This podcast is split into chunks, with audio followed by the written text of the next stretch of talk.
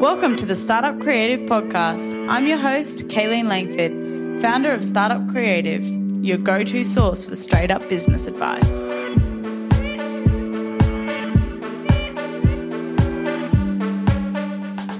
Hi, guys, and welcome back to the Startup Creative Podcast. I'm your host, Kayleen Langford, and on today's episode, I chat to an incredibly inspiring woman who is the founder of Dirt Company, an Australian made eco laundry detergent.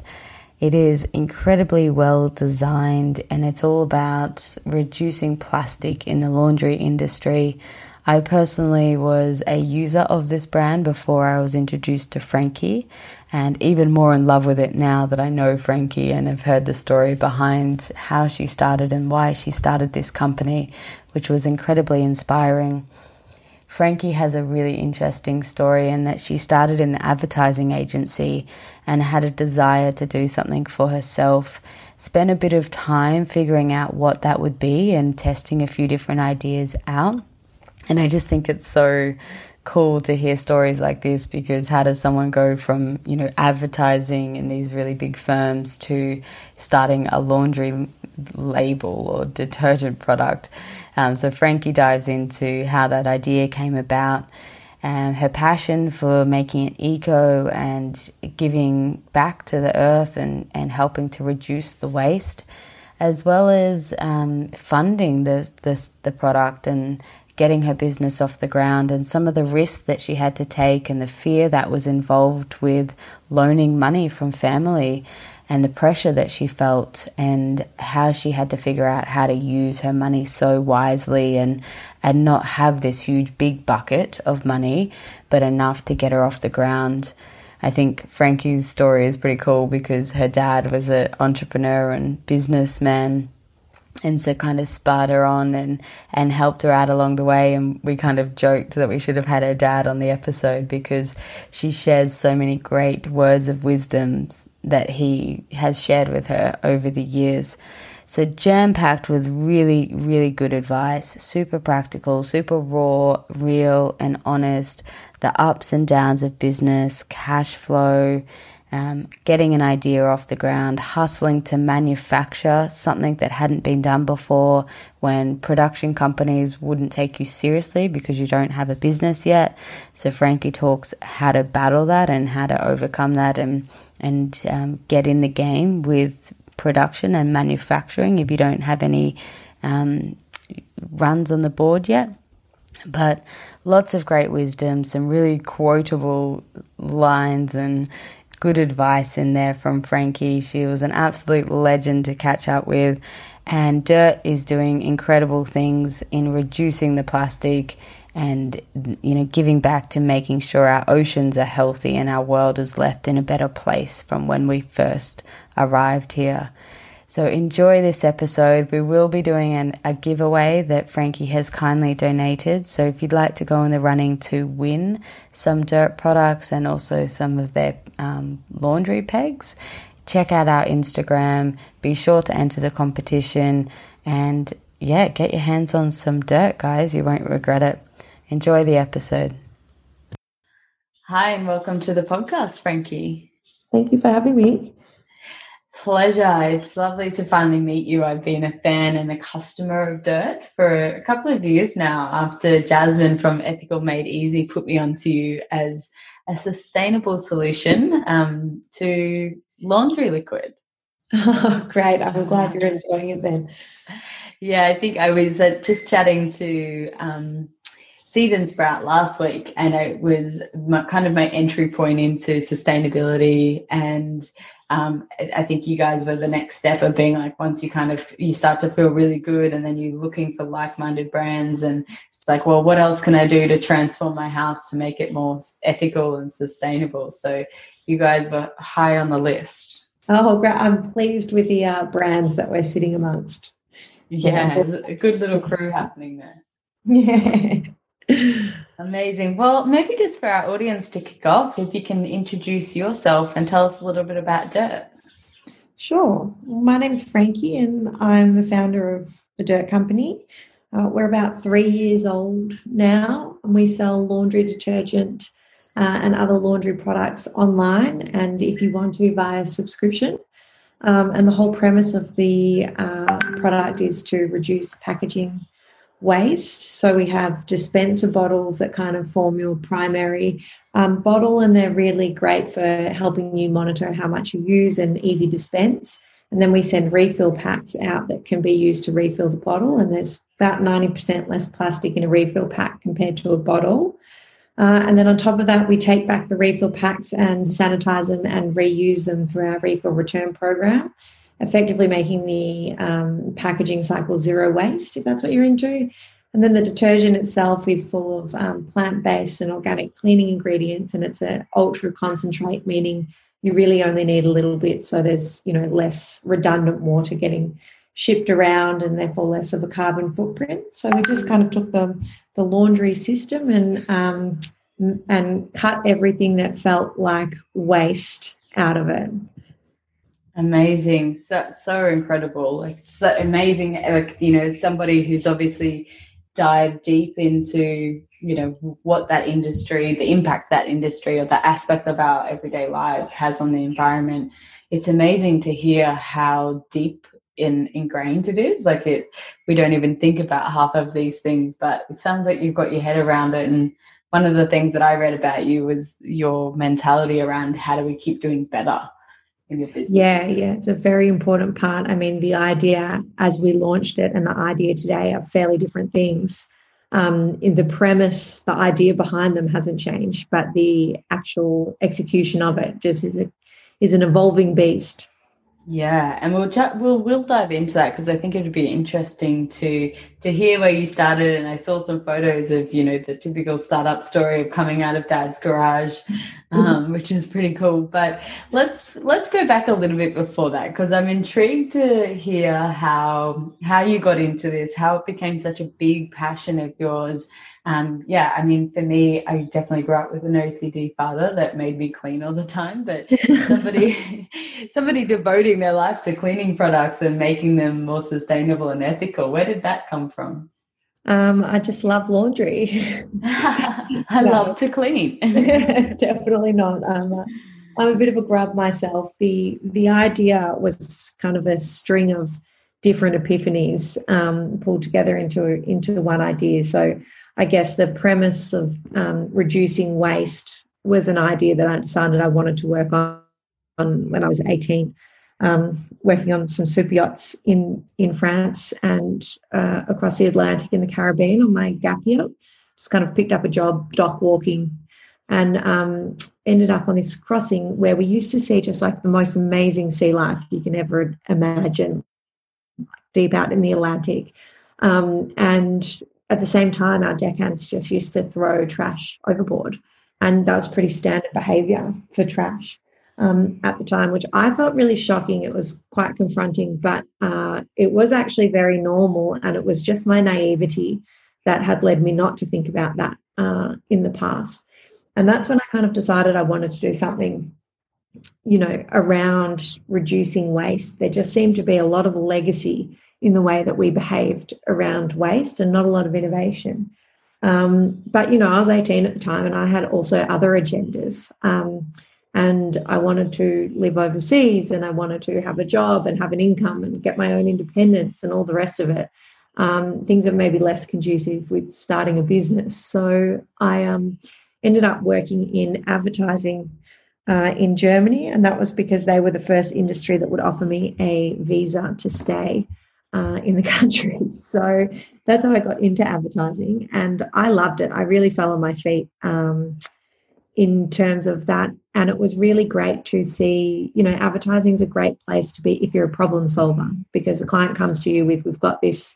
thing and we need to i mean primarily sell it but often it was engage with people or um, you know change the way that we innovate as a company and sitting in the strategy department as I was, you were responsible for creating the idea. And from that, I saw a lot of opportunity in direct to consumer and customers that were kind of beholden to, you know, big chain retailers and having to do things in their format and their way, which restricts a lot of innovation as well. Um, and so that was kind of the next epiphany was I wanted to do something in trash and I wanted to make sure that I could move a customer base along the journey as opposed to kind of being roadblocked by how I'm told to, I'm allowed to um, speak to my customers. Um, and so that was kind of the next thing. And then it was just a matter of finding the product, like what was going to be the vessel that would allow me to explore whether this idea of taking people on a trash journey by offering them better products that were a bit different to what was out there would be something possible. And that final epiphany came when I started to think about laundry detergent quite a lot, living with my um, housemate who was a little bit had sensitive skin and needed liquid laundry detergent. And um, we just used to go through these jugs, and it was unbelievable how fast we went through them. I mean, especially if we'd been somewhere on the weekend, or you know, you'd buy a jug and be gone by Wednesday. Um, and that was when I sort of thought, had a good look at the cleaning aisle and thought, look, there's a lot of just old stuff here, old brands, slow innovation, lots of plastic.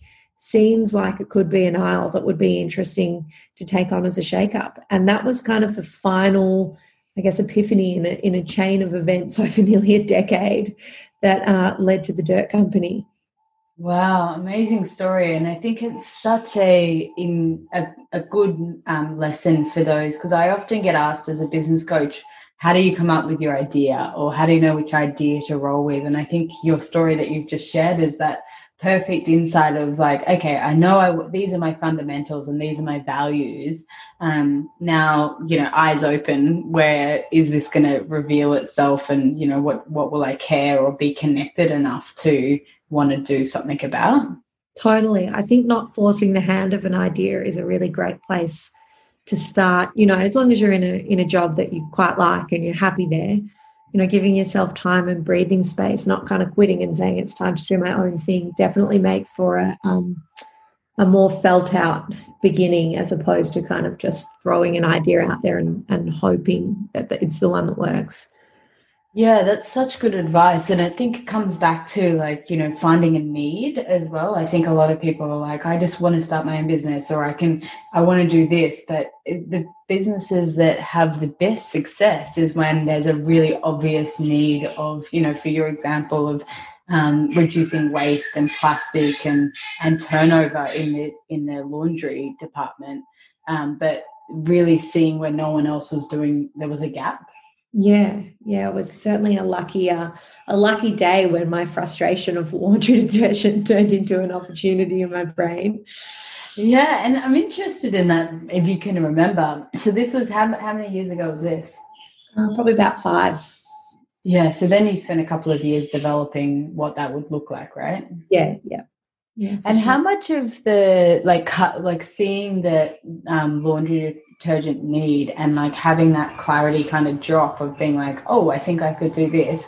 How much of in that process was your passion and like your you like you did you feel really alive to it? Or were you like cool here's an opportunity i'm going to apply my skills here. Or was it uh, obviously you were connected to the problems with your housemate and and seeing the ocean the what was yeah. happening in the ocean?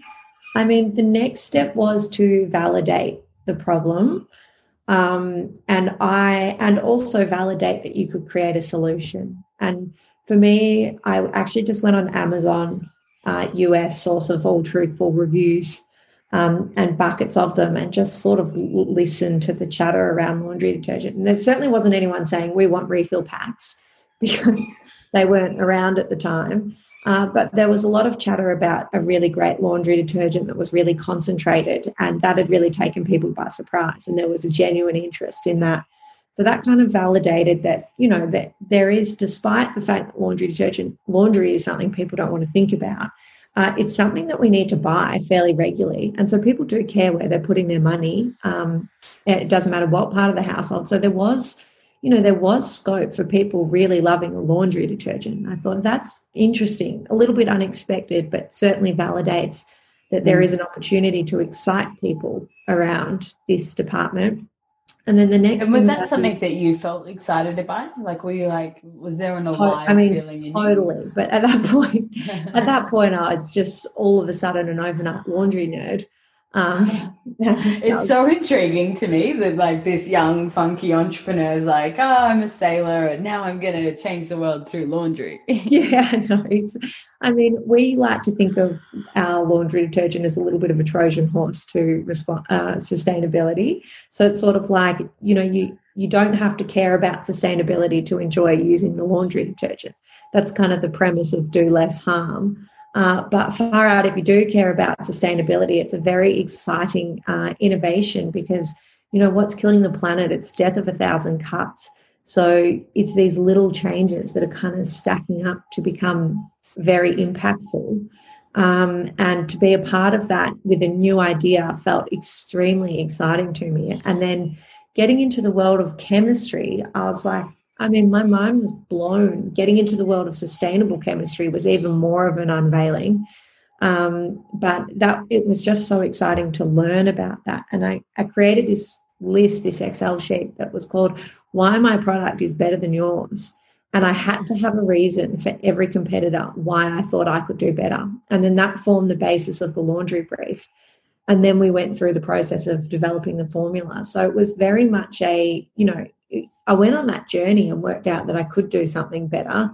Uh, and that was very exciting. I think if you're feeling like you're getting to every corner and it's like, yep, yep, opportunity there. Oh, yep, yep, yep, we'll add that in there. Um, you know, then you know you're kind of finding something that's probably uh, a worthwhile idea to pursue.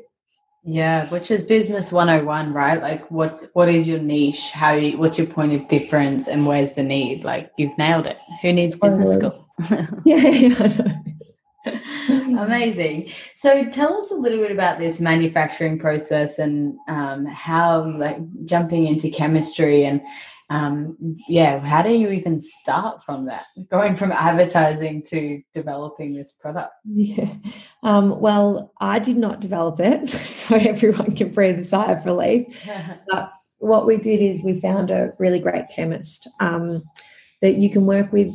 Um, you can work with chemists that sell like white label products. Like, okay, so you want a laundry detergent, what do you want it to smell like? It's kind of one category of chemists. And then you've got, I think there's only two or three of these in Australia, people that will um, develop off a brief from scratch and make you a completely unique formula. Um, and so finding that was a difficult um, journey, but it, it, ended up coming through, you know, asking a friend of a friend of a friend uh, who gave us a lead, and we found a really great chemist. And when we went to him, he said, I've never in my entire career seen a brief as thorough as this one. um, which was, I think, a bit shocking to him, but I found it a real compliment um, because I've done my homework. And then, yeah, and then he took over the development, and then we did the testing. Is it everything that we want? What's missing? What needs to change? And I think the I think the only thing that we felt wasn't strong enough was its ability to tackle grass stains. So they went back and adjusted it a little bit in that direction, and it hit all the concentration criteria, you know, the viscosity, so it could get through the pump, all all the things that you probably wouldn't think you need to think about. Um, and then yeah, then we were away with the formula. And then the manufacturing side of it, I mean, anyone who's tried to get anything off the ground without a name behind them or like a pre-existing business would would know how hard the manufacturing process is. Um, I think the the one thing that cracked open for me sort of once I did an exercise where I Googled how many times somebody had said it unfortunately to me in my inbox. Mm-hmm. and it was just like every email I'd written came back with it, unfortunately, because I mean, we didn't have anything to stand behind. Like, no one knew who we were, or we are just tire kickers to most people. But um, going out to visit people. So I, the Western Ring Road in Melbourne became my best friend, and I used to just get in the car and drive around and, and um, made a kind of philosophy where I would not really imply who I was, but um, I would use my the business that I was currently working for, which had a bit of name recognition, um, as just a random point of interest. And I'd say I'd like to come and have a meeting with you. And when I went and had a meeting, you know, it's much harder to say no to people's faces. Um, and so that was the way we got people to get us small runs of product um, give us a So go. this was taking it from the formula to actually putting it in bottles. Yeah, that was the harder part. The formula, I mean, the formula you can write a brief and you can keep it within your control, but manufacturers do not want to mess around with, you know, little tiny startups that just have this idea and bootstrapping their way forward. Um, and So, so, what was your first production run? How big? How big was that? 500 bottles. Wow, Um, amazing! Uh, I think it was 1,500 refill packs in the end. And it was did you have funding to get this off the ground, or is that an expensive process, or how did you? Um. Yeah, we did. I mean, it was, we were bootstrapped. I had an arrangement um, with my dad that I could do it for under the price of a university degree if he could put up the capital uh, at the same rate that I was foregoing my wage. so we actually landed exactly at that. Uh, at that amount over the course of two years. Oh But wow! so what I didn't earn, he put into the business across the first two years, um, but never we never agreed on uh, kind of an amount to start and finish. Um, and obviously, the arrangement was heavily tied up in equity, so he owns half, or almost half the business um, on account of that arrangement. So Yeah. it was very Smart uh, business move, Dad. yeah, good on you, Dad yeah so it was very um like we always said like it, this is kind of a real life mba because it was something i was tossing around giving a go as well and we thought it would be more educational to try and learn business by doing a business uh, than would be by doing university. So um, you know I, I effectively loaned that amount off him but gave him equity for it and said it won't be more than what i'm loaning off myself uh, by not earning any money. And Yeah. that's how we got it started which made which made for a very different beginning to i think how a lot of startups are launched because it was kind of like we need $10,000 to do this. And can can i please? And then you know we'd go through a process of is there a cheaper way to do it can we cut it out is it completely necessary have we begged borrowed and stolen everything we could before we put the capital up um, so I mean, as far as as far as kind of startups go, there's certainly no cap no capital funding in the in the traditional sense of it. It was just yeah, I think this is one of the most unique um, funding setups. Quite the formula you got there. It must be the chemist study. I know it's it's quite funny. I mean, uh, there's there's points in the story where you know I just felt bad. I didn't want to ask again, so I sold my car. And Things like that, where you just go like it was a curly arrangement where everyone was trying their best not to use too much money to do anything at all, uh, and instead we traded that it took time took time to get rolling, and we did Amazing. Small runs and all the rest of it. So I mean, I think that's a fabulous example because there's so many people who think they can't start a business or back an idea because they don't have this big chunk of money. And, you know, I didn't have anything when I started. Obviously, I was service based, so I didn't have many overheads. But the thing that I reflect back on now, there was times where I was like, I could do so many workshops and print more magazines and things like that. But it had I had too much money at the beginning, I think I would have just wasted it on dumb things. Yeah, I think that that's like that's one of the things that I I hear quite commonly when I speak to people about uh, you know what they're trying to do or anything is well we've got seventy five thousand and I think oh shit don't spend it. Whatever you do you know when you actually need money you need you need a certain amount of money to get going. For us we had to pay for the first run of product and we had to pay for the product development. But we traded equity for uh, website for packaging help. We really just called a lot of favors in just trying to hack the whole thing together. And so our, our startup capital was relatively limited compared to what we had to front when we had to do the second run and the third run and the fourth run. I think the third run was probably the hardest, but your order quantities are growing and you're changing cash into stock and you need more stock. And the more you buy at once, the lower your costs are. So you want to get to the stage where you're buying bigger runs of product, but never so big that if something goes wrong, you end up with money in stock that you can't do anything with. And so for us, that was that whole like step change, step change, just a little bit bigger. And now we're going to need a little bit more money, but we can justify it this time. We know it's not going to be wasted because there's people that want to buy our product.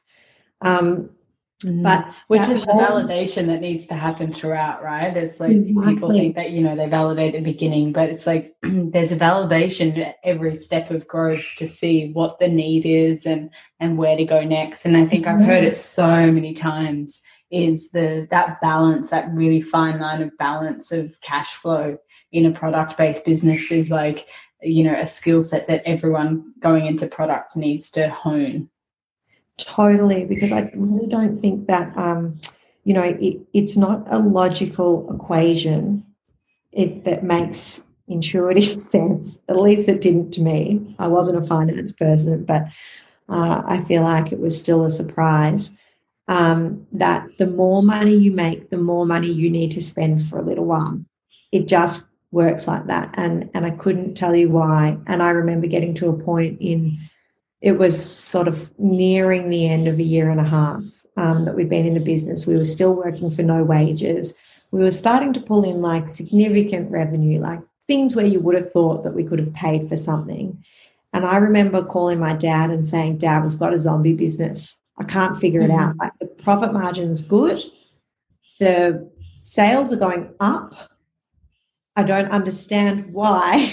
Where's the money? less and less money as we're going and i and and dad was you know he had his own business he said oh don't worry about it that's just money's changing form it's not disappearing and i was like mm-hmm. what on earth does he mean by that and then um I said, I don't think I can keep going with this because I don't understand it. What like I can't do it forever and not make money. And you know, I wanted to contribute to our household as well. Um, starting to get the guilt on that, and um, we hired a financial guy to do a bit of consulting for us. And he said, Yeah, by April next year, you'll have money in your bank. And we were like. Oh my god! what is this magic? like hey, maybe that, maybe that's where the MBA comes in. Yeah, I know. like, oh, that's it. Well, okay, we just keep going then. But we kind of nearly canned it all because wow. we didn't understand that whole process of money changing form. But it is just it is just a thing that exists in product based businesses where I think if you have a lot of startup capital, you think, well, how much am I going to spend on stock? And then how much do I have for a website? And how much do I have for this, that, and the other? Which means when you do get to that inevitable point where you need your second run or your third run of stock, you actually have already allocated all your startup capital to something else and you need to raise again. So you lose you lose a bit more equity in that way. And you can end up in a cycle where you end up working really, really hard and trading what you own just to buy some stock or just to buy something else, which, you know, for your motivation in time can be a pretty vicious cycle. So, I mean, mm. that's where the bootstrapping idea was, um, you know, we only put in cash when there was no other alternative. Um, and we really grew slowly on account of that because fast growth requires capital and we did not have that. Yeah, um, I might just do a quick um, translate for those at home because I know our audience is at all different levels. But bootstrapping is like you know bare minimum and and pulling on favors and exactly everything that Frankie has said. Is that what you would say? How you describe it, Frankie? Yeah, definitely. Um, so not just throwing heaps of cash in. Raising capital is when you go and get investors, and equity is you know a percentage of the business that you might give away in exchange for advice or or funds or whatever that might be. just a little quick translation. I'm loving everything that you're saying. I just don't want people to get lost because it, it's a lot of really great advice. So there's so many questions I have for you. Is um, a why didn't we put Dad on the podcast with you? I feel like he has a lot of wisdom for all of us.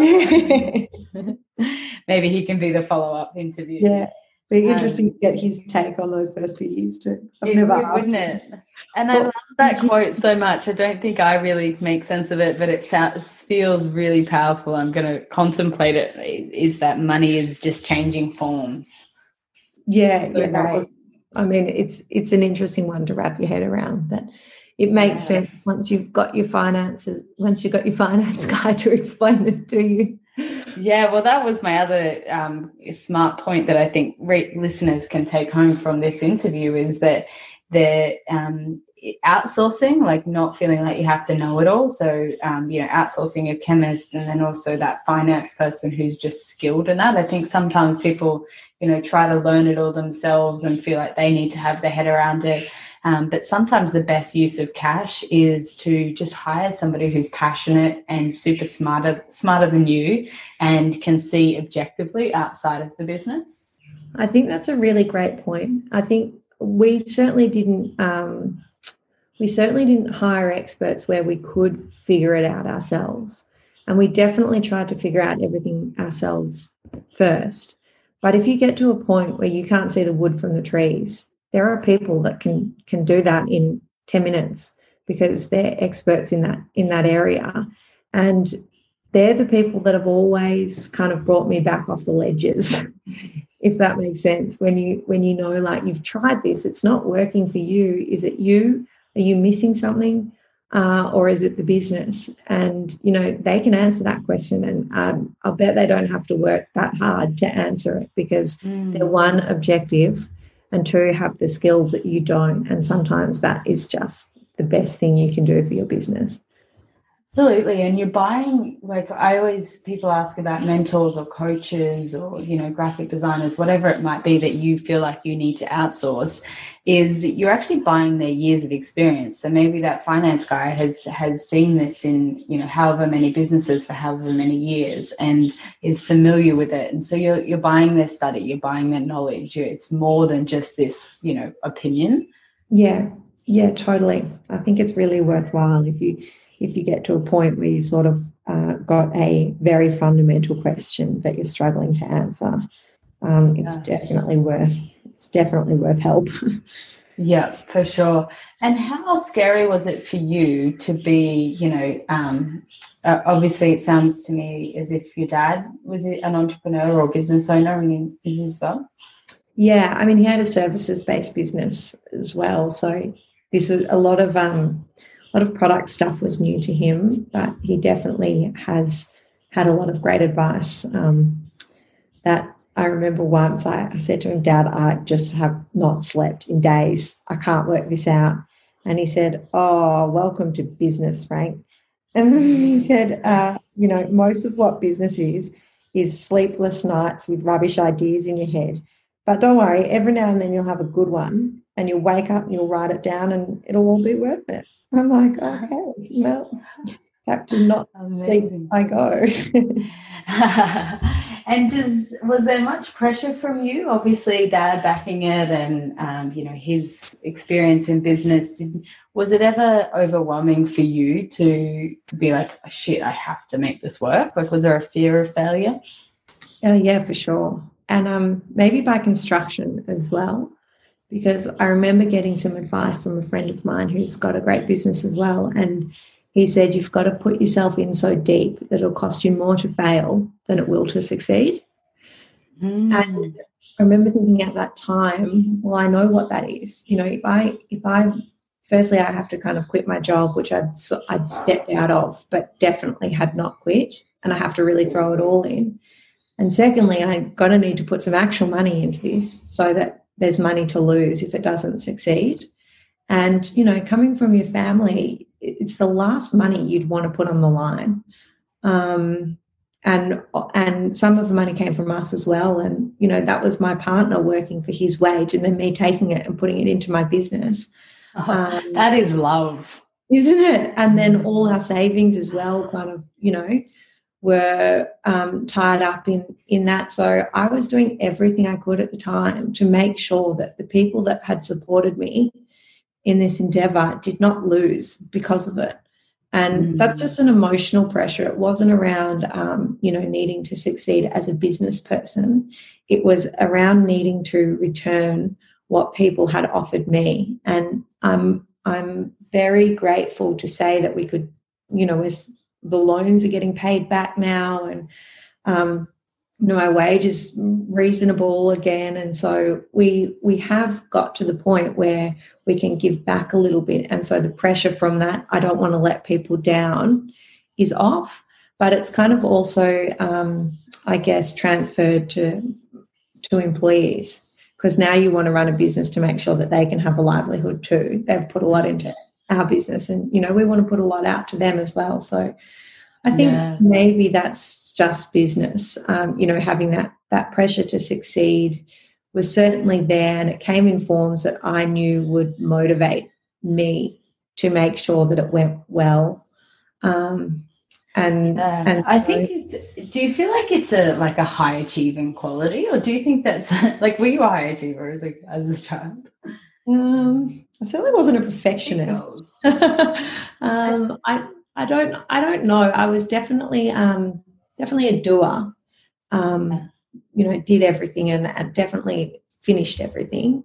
Um but you know this I, I also have a bit of a rough rough good enough philosophy but I, I probably would say yes. In in essence, I'm an A type personality who has big dreams and likes to see them through. Yeah, I, it's interesting. I don't know what the answer is, but it's interesting hearing the story. And I think setting those really big goals is really scary. Um, you know, taking the risk and bringing people on. And I think a lot of people, you know, come to or reach out to Startup Creative or come to coaching or events or, you know, send an email and they're like, you know, fear is such a big um, part of the business of, of the beginning stage of starting a business of like, what if it doesn't work? But I love that you've actually spun that on its head and has used that fear to actually drive you to go like um, higher and bigger and, and use it as success and even that story of going you know at first it's the fear of you know what if i let my family down and you know lose everybody's money? But now like it, it doesn't go away. The next fear is how do i keep providing for these wages? And then it might be how do i ship internationally or you know like yeah. it, it doesn't go away right? And it's like how do you channel that fear? Totally. I think there's an old there's an old advertising saying that i used to love which is humans do everything uh, out of hope or fear.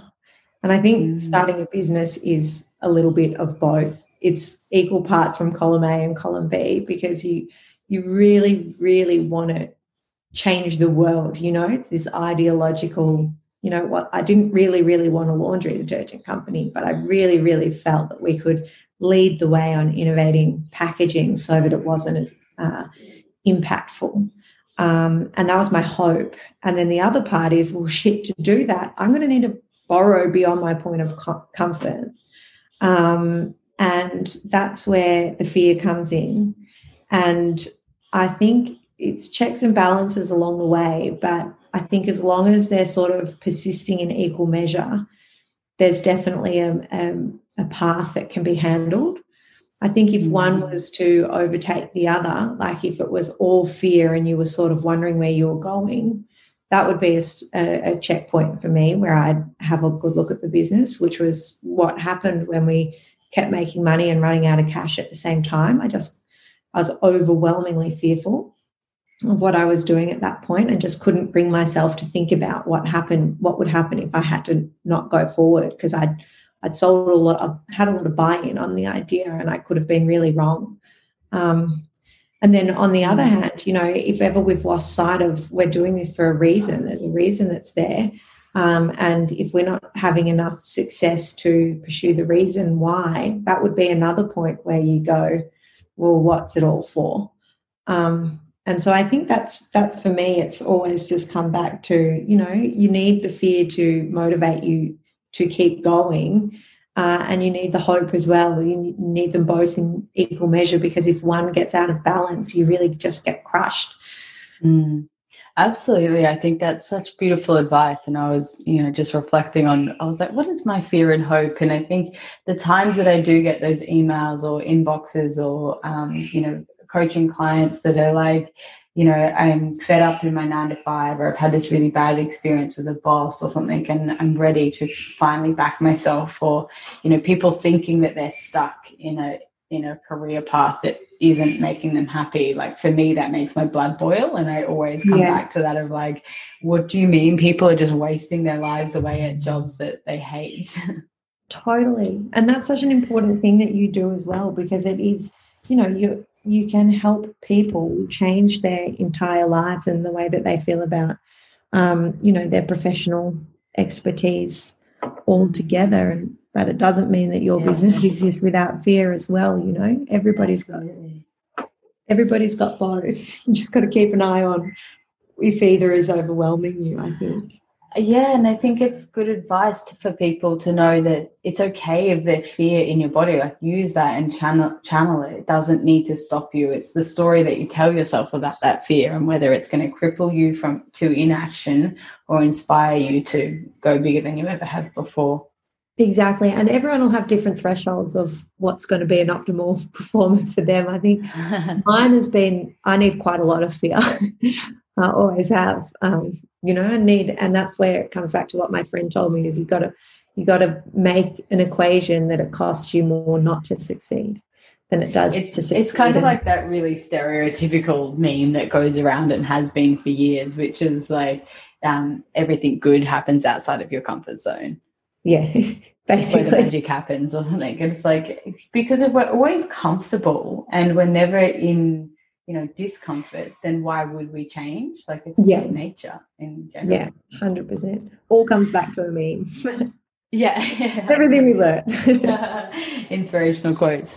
Um so my next question for you was what what is your hope? Like i know um, and i've read a little bit about um, your story and you've shared with us about being on the boat and seeing the rubbish go in but what is that thing that you hold on to that's like you know yes i run this product um, but then also like the real change that you're in business to see is you know is it the cleanliness of the water? Or can you share with us a little bit about that? Because i'm interested to get your i know you will know inside out of what's actually happening. I think it's important to share the state yeah. of our environment that can be really you know if it's not in the news cycle or on our instagram feeds trending then how many of us actually know what impact we're having yeah, sure.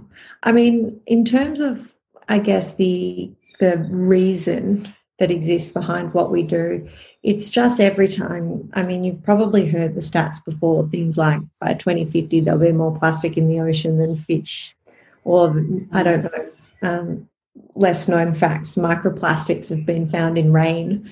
Microplastics oh. have been found in uh, dead humans. Um, as well as animals. So, I mean, it's in our environment and it really is everywhere at the moment. Um, so, I think for me, the that's the, the reason that that exists is because the state of trash in our world, not just our nation, is really a horrific thing to think about. Um, there's a website called The World Counts, and it's a fun one to look at if you like watching um, numbers tick over. But I just had a quick look this morning and read that 20 billion plastic bags have been manufactured this week. Um, wow. like things like that when you're just like, there's just a lot of reckless, reckless behavior happening in pursuit of convenience. Um, what we hope to do is continue to create products that reformat, reconsider, and relook at packaging that doesn't necessarily ask people to compromise uh, on account of doing better. So, you know, we're not going to make them more expensive. We're not going to make the process harder. We're not going to make the detergent work less. Um, you know, it's really important for us that it does all the things that you would expect of a super high convenient, cheap product um, in in the category of cleaning, but it does it in such a way that just makes a lot of sense for the environment going forward. Um, and so, in my future, is uh, just a desire to improve and improve and improve. I think we're just at the very beginning of our journey with what we can do there, and we're and we're learning so much as we go along. And now we're starting to work with some of the bigger companies because we have a little bit of a name that we can fall back on. So they're listening to us now, and um, that is just a great position for us to be in where we go. You know, we have this customer base, which is everything I dreamed of, to be able to say, hey, we tried this thing, it didn't work. It's not going to work, and there's scientific reasons why. This is what we're going to try next. And people go, oh, cool, that's awesome. Keep going, you'll get there. And it's like, no one wants us to be perfect. Everyone wants us to be trying. But the state of recycling is frankly cooked in Australia and all around the world. There's just no economic argument to support it, which means mm. that you know, another way to look at it is if everyone just starts taking responsibility for their own trash. And my dream would be that whatever we put back out in the world, we can take back in, process, reuse, break down, um, do whatever we can. Uh, and make sure that we're delivering good, convenient products at the same time. That's where yeah. I want see us kind of. That's our journey, and and I think that's going to morph and take many forms over the years. Or that's my hope, anyway. Yeah, that's amazing and so inspiring. Like I think people would would think differently if they were responsible for, you know, they getting rid of their trash. Like imagine if you if you had to store all of your own trash in your backyard. Totally. You would second guess what you buy, right? It's actually not a bad idea, you know, just for like just for a week, everyone put your trash on your own. Yeah, that's a great challenge. I love that. Send us your photos, guys. Yeah. Tag at Dirt Company. Yeah. Um, but so I'm interested, uh, and I love what you've shared about how ingrained your passion is. Like you can, you know, knowing that story of you being on the boat and seeing the, the trash go into the ocean, like how accessible and ingrained and you know authentic that message is in dirt. And you know i guess it's for me it's i'm definitely receiving that as a consumer of your product before having even met you um, that it's a company that's out to do good. Like i remember getting the first um, you know, um, the metallic looking um, yeah. pump bottle, and then I remember the white the white glass one coming out. I was like, "Ooh, yeah. I'm I'm getting that one." Yeah. um, but um, I think that's a really good message for people looking to you know build ethical businesses because I'd be interested to hear your opinion on whether it's going to be ex- expected of us. But to really think about how deeply you ingrain it and authentically do it. And you know, that's what I hear about your process is like we're not going to be the most expensive. We, you know, we're gonna we're gonna price match. Um, I love that it's beautiful. Like, and I think moving towards you know atta- attracting that target market of um, you know I like beautiful things, but I also want to be ethical and sustainable and then the ease in which you make it to be able to return um, your refills and you know all of that as well. Like how not only is it is it good for business and the point of difference but it's ingrained from your values. Yeah. Yeah definitely. I, I hope that that's what we are getting across. I think i mean if anything i think the do good message is a little bit lost sometimes. Like we forget yeah. to count the impact from time to time. We just keep charging forward. So, yeah, I think it's good for people to hear this and go, you know, don't because it's easy to be like, oh yeah, I'll be ethical and sustainable business, but it's like, no, how how much are you actually going to do? You know, like how deep is your impact going to be? Yeah, totally. And I, I think one thing that I've learned along the way is there's there's several different pitches on you know what is ethical and what is sustainable and I think that for us, less harm is kind of what grounded us. It's the it's the gauge under which we make decisions. And I think you know a lot of people think, oh, I have to be I have to be ethical and I and I have to be sustainable, and that can become a little bit of a blocker to doing to to going forward and um, all the rest of it. But if you just keep asking yourself along the way, now how is it that we're going to do less harm here? Can we change this packaging or can we change this thing? And hold yourself a little bit accountable to that, of course, because that's required for change. But um, you know that that whole space around ethical and sustainable, it just comes down to don't create unnecessary strain on anything mm-hmm. um, in pursuit of doing business. I think that's the old way. That's just yeah, that's just gone now. That's a great motto to live by because it also like even just an unnecessary strain of like your staff and you know your expectations of of your customers or whatever it might be. Yeah, totally. It's it's I mean it's easier when you think of it that way. I think. Mm, yeah, I love that as a little base mark. So we've sidetracked a little bit. I want to get back to your so much great wisdom. Um, but the manufacturing, so you go and you get these first 500 bottles done. Mm-hmm. At this point, did you have a database? Did you have a social media following? Like, did you, where were the, did you know actually you get those 500 bottles too? our launch is hilarious because it's classic. That's why when you ask if I was a um, high achiever, I was like, no, not really.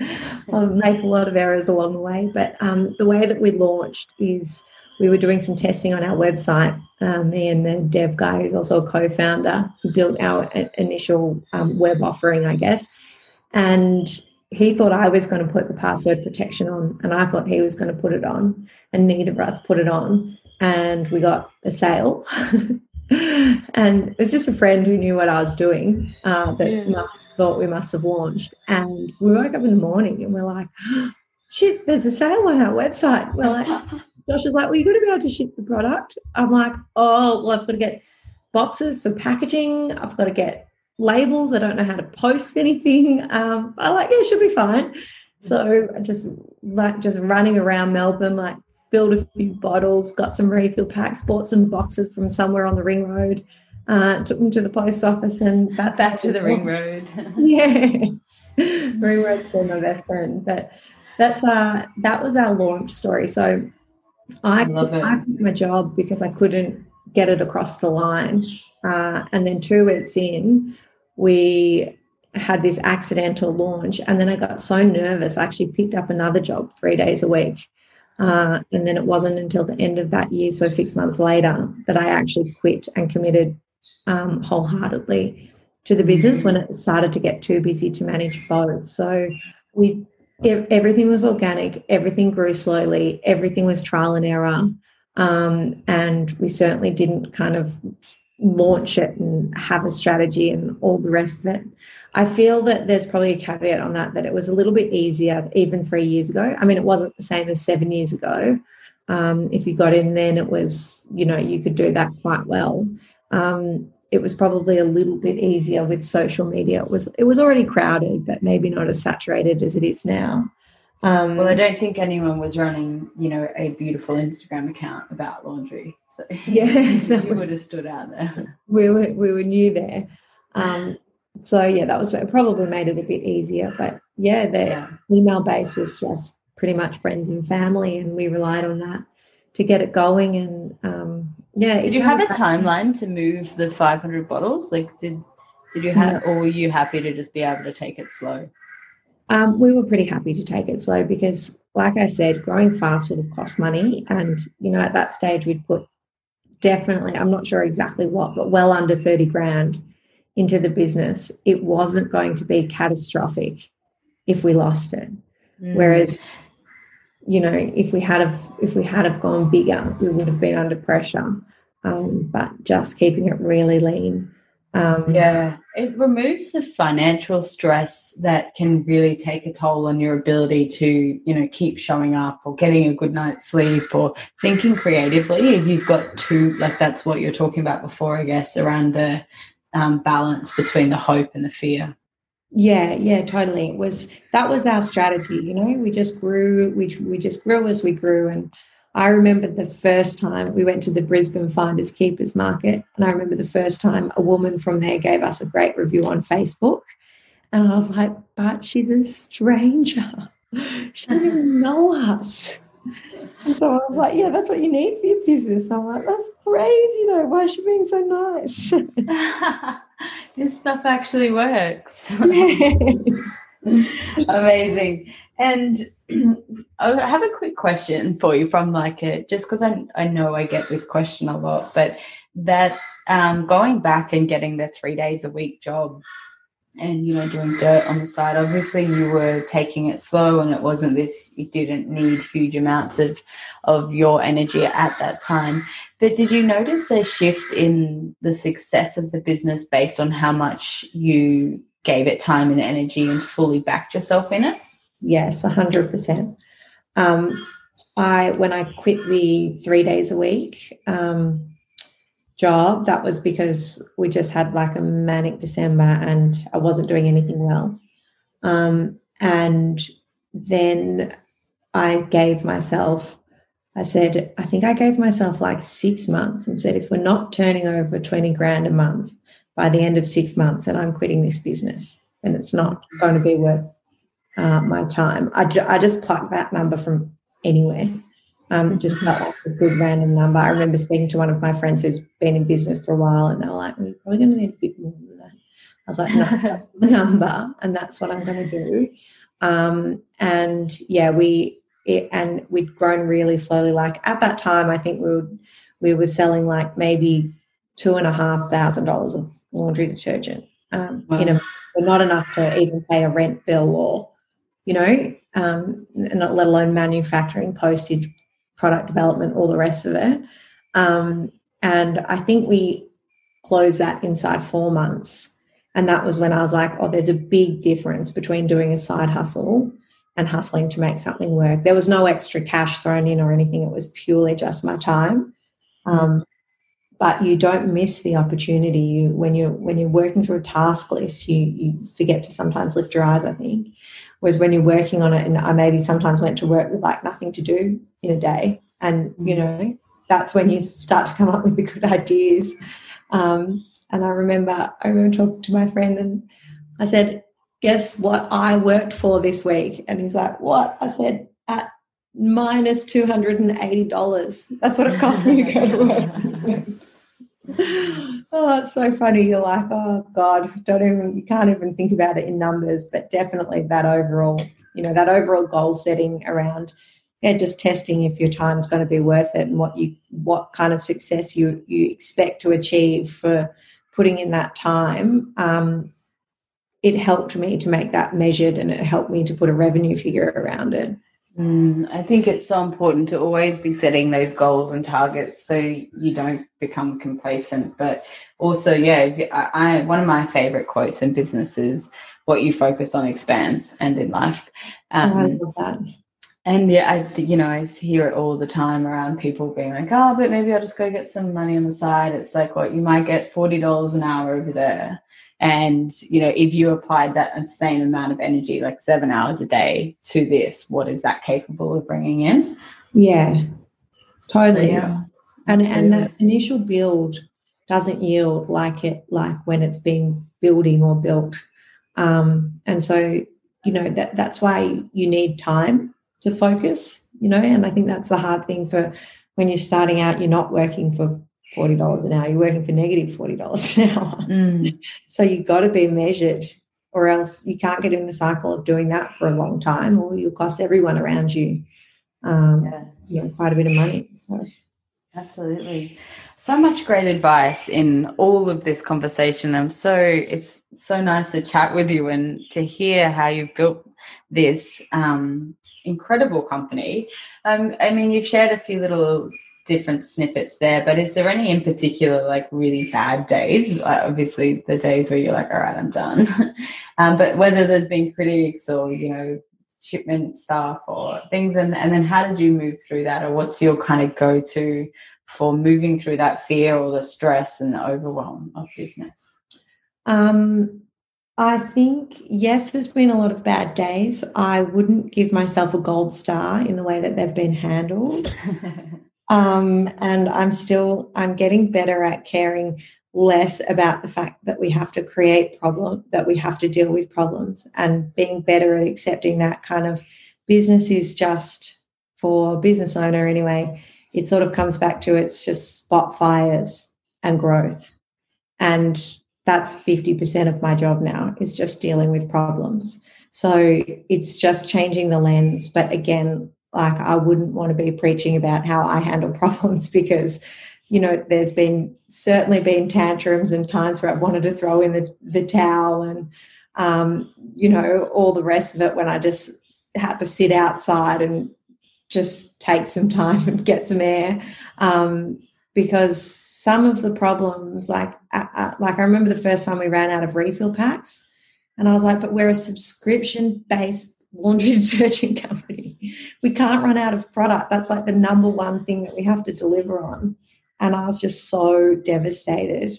Um, so I guess, yeah, I, I think there are those things, but when you come to view it in in time, my experience has taught me that that's the role. That's not something to be avoided, and that makes it a lot easier to deal with the problems.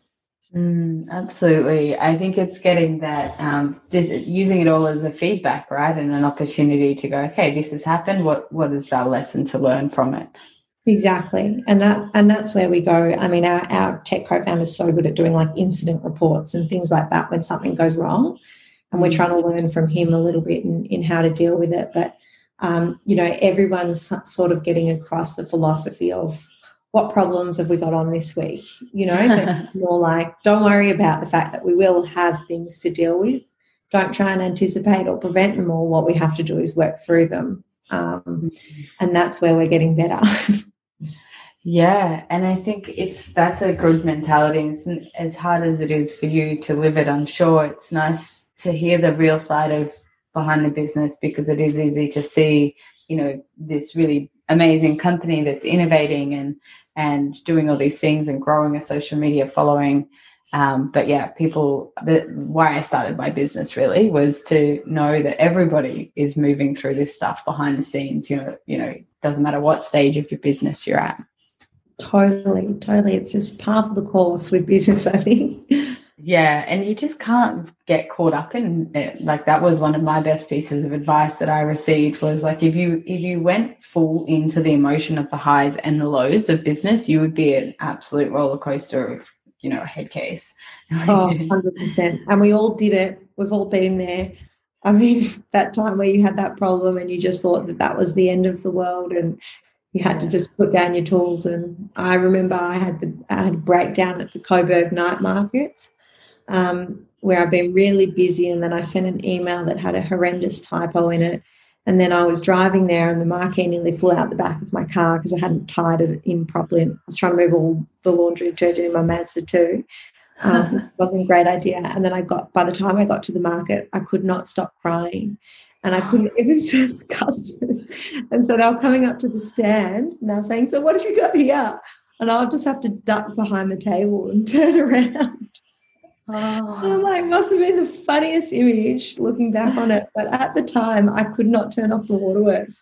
And I just had a breakdown and I couldn't figure it out. And I had to call my boyfriend and we were supposed to be flying up to Byron to go to a wedding the next day, and he, he was supposed to be getting on the plane that night, so he had to come pick me up where you weren't allowed to leave the market once you'd started your store. So we had to beg them. And they were like, no, no, you can't leave. And he was like, come and have a look at her. She needs to go.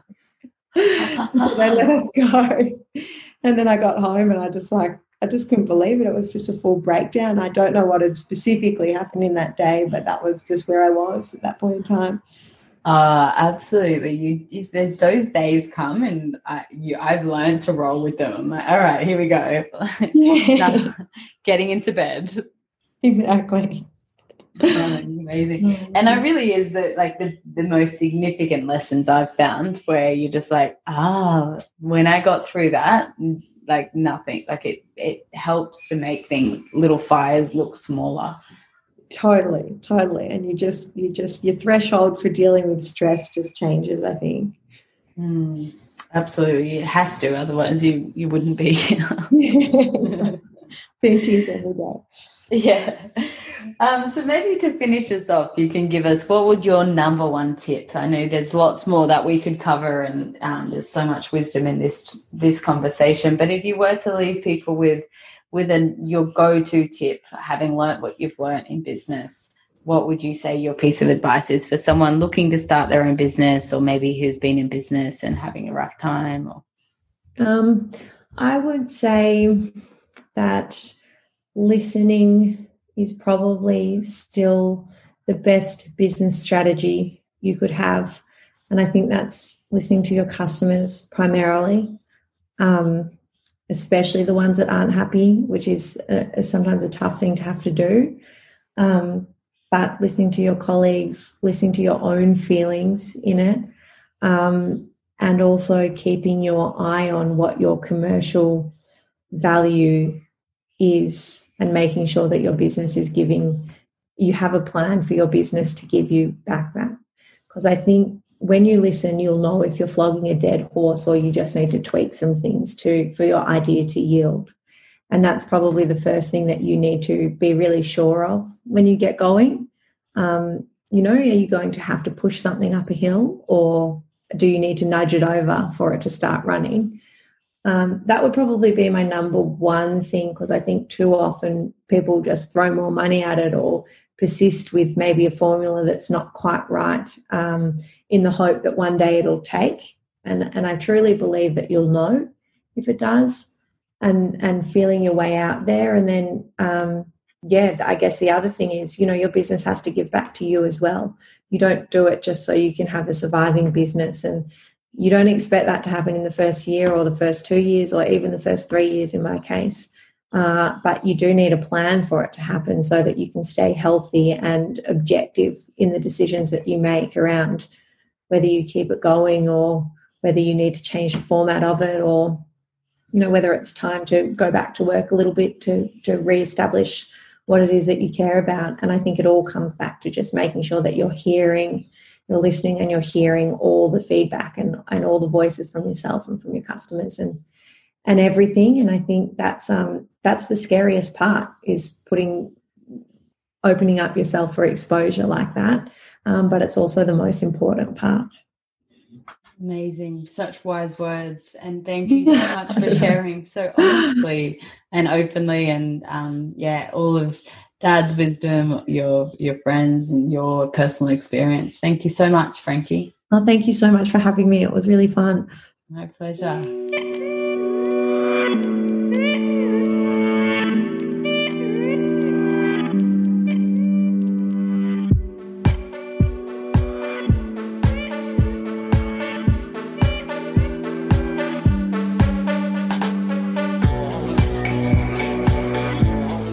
Thank you so much for tuning into the Startup Creative Podcast. If you get a chance, head to iTunes and leave a rating and review. And don't forget to hit subscribe so you get notified every time there's a new podcast up. See you next week.